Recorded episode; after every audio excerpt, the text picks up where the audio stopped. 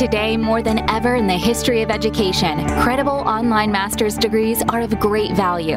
Introducing the Master of Science in Pharmacology program from UCI. The University of California Irvine, UCI, is ranked as the number nine public university in the nation by U.S. News and World Report. UCI is noted for its excellent research and graduate programs, an extensive commitment to undergraduate education, and a growing number of professional schools and programs of academic importance and social significance. Fall registration is now open. Apply today at sites.uci.edu slash mspharmacology to learn more and reserve your seat by June 15th, 2020. That's sites.uci.edu slash mspharmacology and reserve your seat today. The deadline is June 15th, 2020.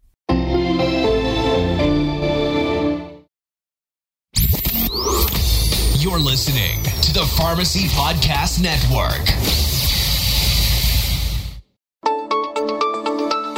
Welcome to SenioRx Radio, part of the Pharmacy Podcast Network. Senior RX Radio is brought to you by the American Society of Consultant Pharmacists, the ASCP. ASCP is devoted to optimal medication management and improved healthcare outcomes for older adults. Learn more at our website, ascp.com. Welcome to SenioRx Radio. I'm Dr. Jaron Stout. And I am Dr. Joanne Payou, and we are your hosts of SenioRx Radio. Today's guest is Dr. Macayla Landi, Assistant Clinical Professor at Northeastern University. Welcome to the show, Macayla. Thank you so much. I'm thrilled to be here.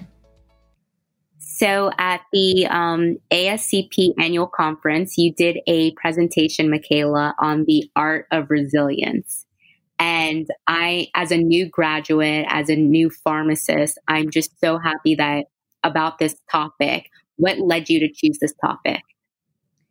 So, um, we actually had initially submitted this as a session, a non CE sort of session for students and new practitioners. And we ended up flipping it towards this sort of TED Talk style, um, a little bit more informal, just to kind of introduce the topic during um, during the meeting. So I think that that was a great platform to kind of get this conversation started. And what had initially um, encouraged me to submit was this it's becoming a hot topic in academia. So I really think it's something that's been waiting to surface for a very long time. No matter how long ago you graduated or you were in school, everybody remembers that anxious feeling of having an exam coming up, the overwhelming, sometimes even crippling for certain individuals, the moments before an exam starts, or just that general feeling where you're so focused on school that you forget about anything else, including taking care of yourself and kind of what what else is going on in the world. So we really want to start to encourage students to sort of find that work life balance, take care of themselves, work through these challenges and moments of stress. And so that's really it's it's a big part of my daily life in academia but I hadn't really seen too much about resilience presented at ASCP yet. And it is something that's a hot topic with a lot of other organizations, such as ASHP. So I felt like the topic was timely and it was sort of our time to dive into this. Um, also, because I think we all feel a certain degree of burnout in our role, roles as pharmacists. It isn't just for our students and trainees going through residency programs and fellowships, it's something we can all incorporate into our own lives, personally and professionally. So I felt like it really pertained to all audiences and I wanted to start the conversation. Absolutely. Um, so also where did you uh, where did you go to school? So I graduated from the University of Rhode Island in 2015. Time is flying. Yes, yes it is. It surprises me. I mean, I only graduated in in 2011 and most of the pharmacists I meet are graduating after me. So it seems like we're just getting a, very large flux of pharmacists in the market right now. And um, so that being the case, with all these pharmacists that are kind of out there, and it seems like we're a little bit flooded right now. Everyone knows that we're a little saturated. So, how would you define resilience as it relates relates to us pharmacists? I think it's different person to person, really. But for me, I sort of define it as this test of stress, um, you could say, like quote unquote a, a, test. We're really used to tests in academia, but it's it's a sort of a life test. and it's going through these these tough times which again can certainly be different based based on the person and the situation but generally going through these moments of anxiety where you have maybe internal or external tension something that's that's causing a lot of stress and coming out on the other side not just making it through but sort of coming out better on the other side and i think we all have had moments, whether you real, realize it or not, small or large, that you have found a sense of, of inner strength during a difficult time. And it could be, again, personally, professionally, and you just work to navigate through that. Um, sometimes it's a learned trait, and sometimes it's it's um, something that's just in a person naturally. Um, so I, I think it, it does vary very much. But like uh, before I before we started this session, I had been thinking with everything going on with um, COVID 19, how are we going to find the time to focus on this resilience podcast right now? But really, I think it's it's very timely um, because that's actually what we're all doing. Everybody's in this sort of panic mode. Even the most absolutely, senior, you know, it is. It's all of us. The mo- we all graduated um, relatively recently, but even the more senior health professionals, uh, we're all in this constant balance of risk and benefits. And this is happening 24 hours a day, where it's normally part of our job, but not something we're doing constantly. Um, and even if you look at what's happening socially, look at some of the small businesses during this difficult time, kind of separating ourselves even from pharmacy, we can look and see that they're finding these creative ways to stay open and pay employees and, and keep their lights on, whether it's doing takeout or delivery only for some of the restaurants I exercise at a locally owned um, facility, and the owner set up live streaming classes. So you might not think about these adjustments that we're going through as anything special, but these are examples of resiliency, both in the healthcare world and outside of that. Well said. Yes, very well said. Um, it's so funny. Um, because a 2017 study was discussing like burnout. Like that's a big discussion right now among pharmacists or, oh, or even among healthcare professionals getting burned out because we possibly don't know how to deal with the different stressors. And what I've noticed about pharmacists, we are trained to be perfectionists. We are trained to find mistakes in a patient's medication profile so that we can get that optimal medication therapy. But sometimes that perfectionist attitude extends into other areas of our lives, and it's just not possible to be perfect at everything. Absolutely. I could not have said that better. And I'm sure for many of the people listening to this podcast, you can probably think to yourself that there are many members of the IDT or the interdisciplinary team, but when something happens, a lot of times they look to the pharmacist on the team to do it because they know that it will be done correctly. And it kind of brings it back to that perfectionism that I think we have and that's sort of ingrained in a lot of our personalities. It might be why we went to pharmacy school or it's something that develops during pharmacy school and sort of that postgraduate or fellowship training. It's kind of it's it's in our DNA really. I was gonna say um, real quickly. I was watching this video and it, I've seen different studies on it that for a, a healthcare professional, not even a healthcare professional, for all humans, for them to be balanced, they need, they have to have five areas work, family, um, friendship, um, and I guess it's four, and then intimacy. And with work, work is like a rubber ball if you lose your job, you can go get another job. But with family, friends, and relationships, if you mess up with that, it's like a glass, it shatters. Right. So I think for um, for pharmacists, in terms of resiliency, um, it's finding that balance outside of work as well inside work. Absolutely. And I think it's important to find that balance and to also try to find something you're happy working in or an area that you're that satisfies or fulfills kind of what you said that you have these buckets in life that you sort of need to fill in order to have this balance and as much as work, you know, I, I think we should all prioritize family and our home life uh, as our number one priority. But with work, you're there more than you are at home with your own family and your friends. And so we do have a huge degree of burnout. And actually, the um, National Academy of Medicine, they had reported that 50% of US physicians identified having significant burnout and emotional exhaustion in their jobs. And we've seen a similar trend among pharmacists. So much so that ASHP had actually incorporated well being and resilience into their strategic plan. So it was very heavily incorporated into their more recent strategic plan. They've even set a goal to improve patient care by enhancing the well being and resilience of pharmacists, student pharmacists, and pharmacy technicians. And that's directly from that strategic plan.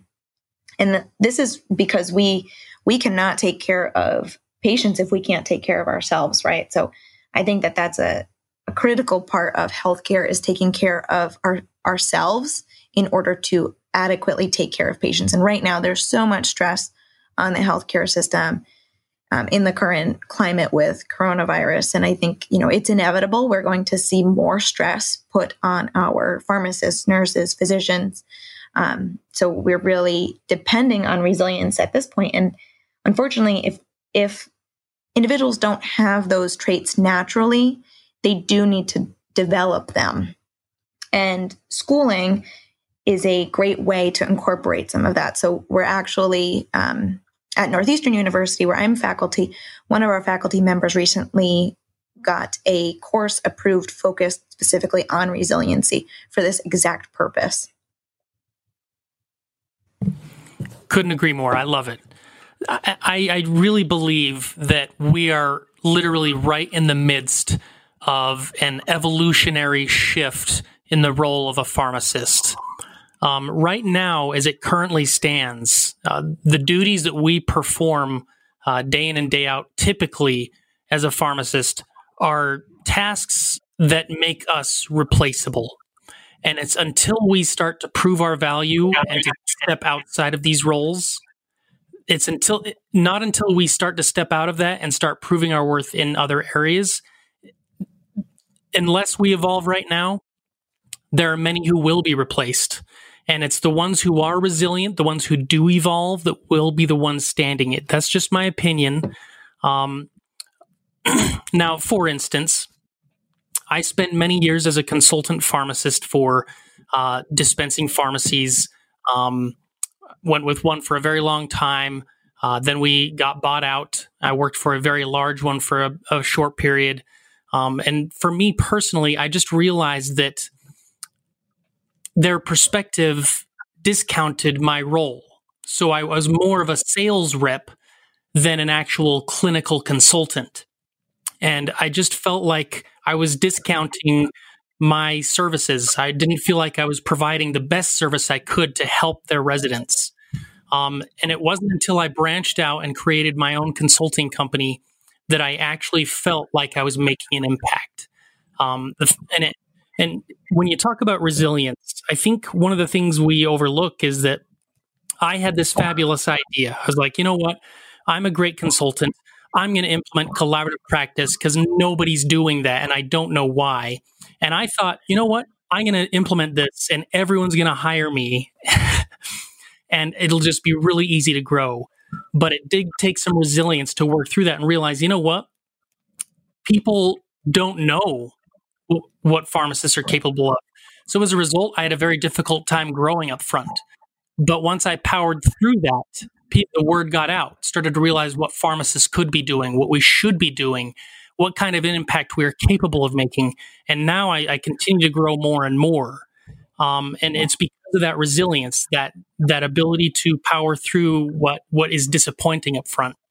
And it used to be like if I went to a facility and I felt like I was going to acquire them, and then out of nowhere they would say no, like it would just it would just really bring me down for a few days. It would take me a while to recuperate.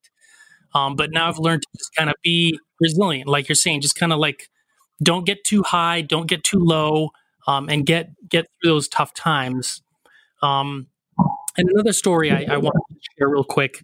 early in my career, I worked with a, a director of nursing um, who's known for being very hard nosed. Um, and she blamed me when the state survey came in and gave them some tags. I didn't feel like it was fair to blame me for it. It was early in my career. And so I kind of, I just kind of sat and, and, ate it, you know, let her just kind of rip into me. Um, and, and today she's one of my biggest advocates um, in, in helping me grow and getting the word out. And if we just um, don't burn bridges, uh, collaborate, show people that we care, that um, we're a team player, um, that's when people notice and, and will and will bring you in, if that makes sense. So, given the current environment with the uh, the coronavirus, there's several concerns that we have as pharmacists. Uh, first of all, there's a possibility that drug shortages are going to happen because of the fact that the coronavirus originated in China.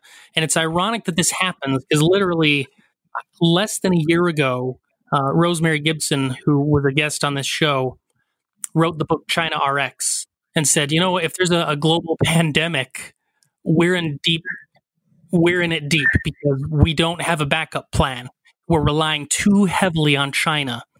Um, so, what are what are some items that you think uh, will help pharmacists be resilient in this very troublesome time?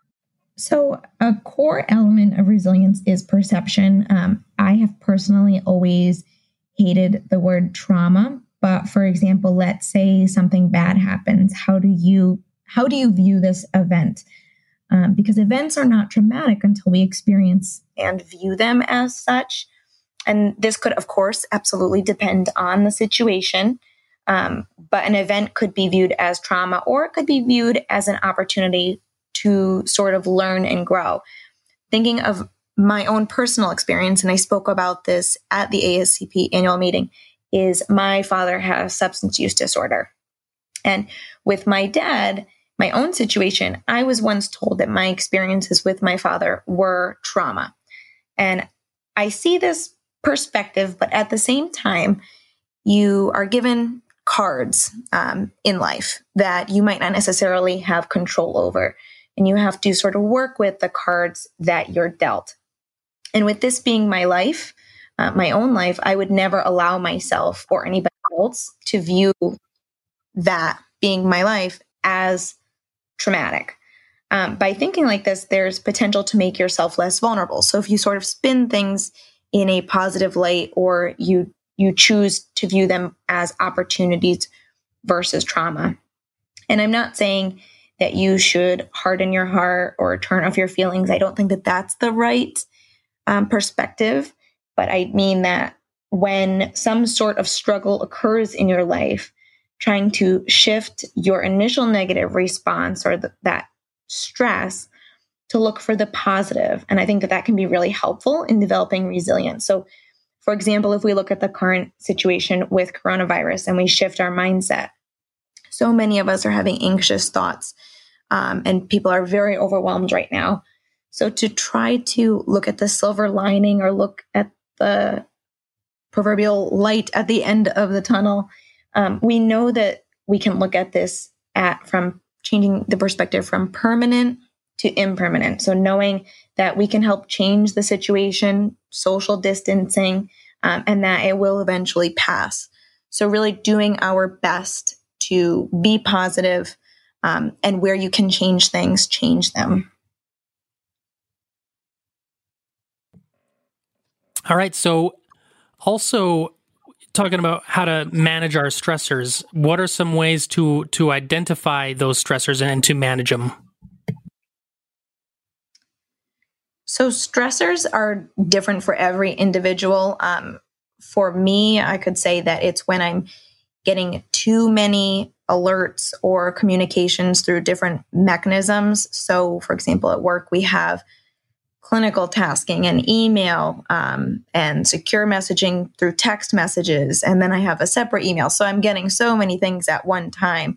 And this can really cause a lot of stress for me. And I know if anybody else has lots of different information coming into them through all these different avenues, um, that naturally will just increase stress. So, really trying to prioritize um, identifying those stressors and sort of working through what the best way for you um, as an individual to handle and work through that is. So, for me, it's prioritizing anything that's a means of clinical communication. I check that and I prioritize that first. Um, and I also try to encourage my coworkers to reach me by whatever my preferred communication is. So, just this is just as an example.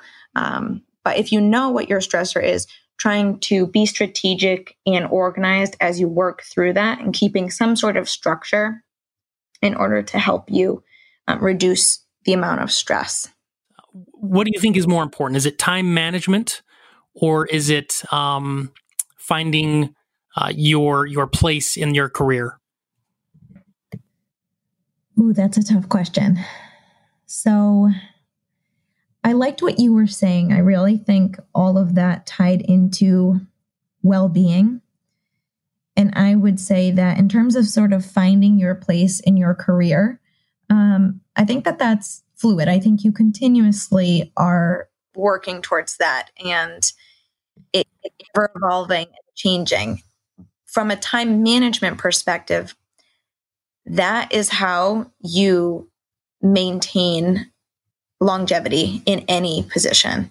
So, right. so you really need to refine those time management skills. And trust me, I would never say I am perfect at that by any stretch of the imagination. But in terms of finding that work life balance, um, prioritizing your mental health, your well being, making sure that's how you'll be satisfied. So if you are home and that's your kind of your time to de-stress but like i said you spend more time more likely than not in the office or in the pharmacy or wherever your practice site is than you likely do at home with your family so you really need to be happy when you go into work and when you leave work and every job no matter where you are has its ups and downs but a lot of times the grass is not always green around the other side as much as we we want to believe that it yeah, I think Absolutely. we all do, right with everything. Um, there's always something you're looking forward to, right? So, oh, can't wait for the weekend. I can't wait for the weekend, and we all do this.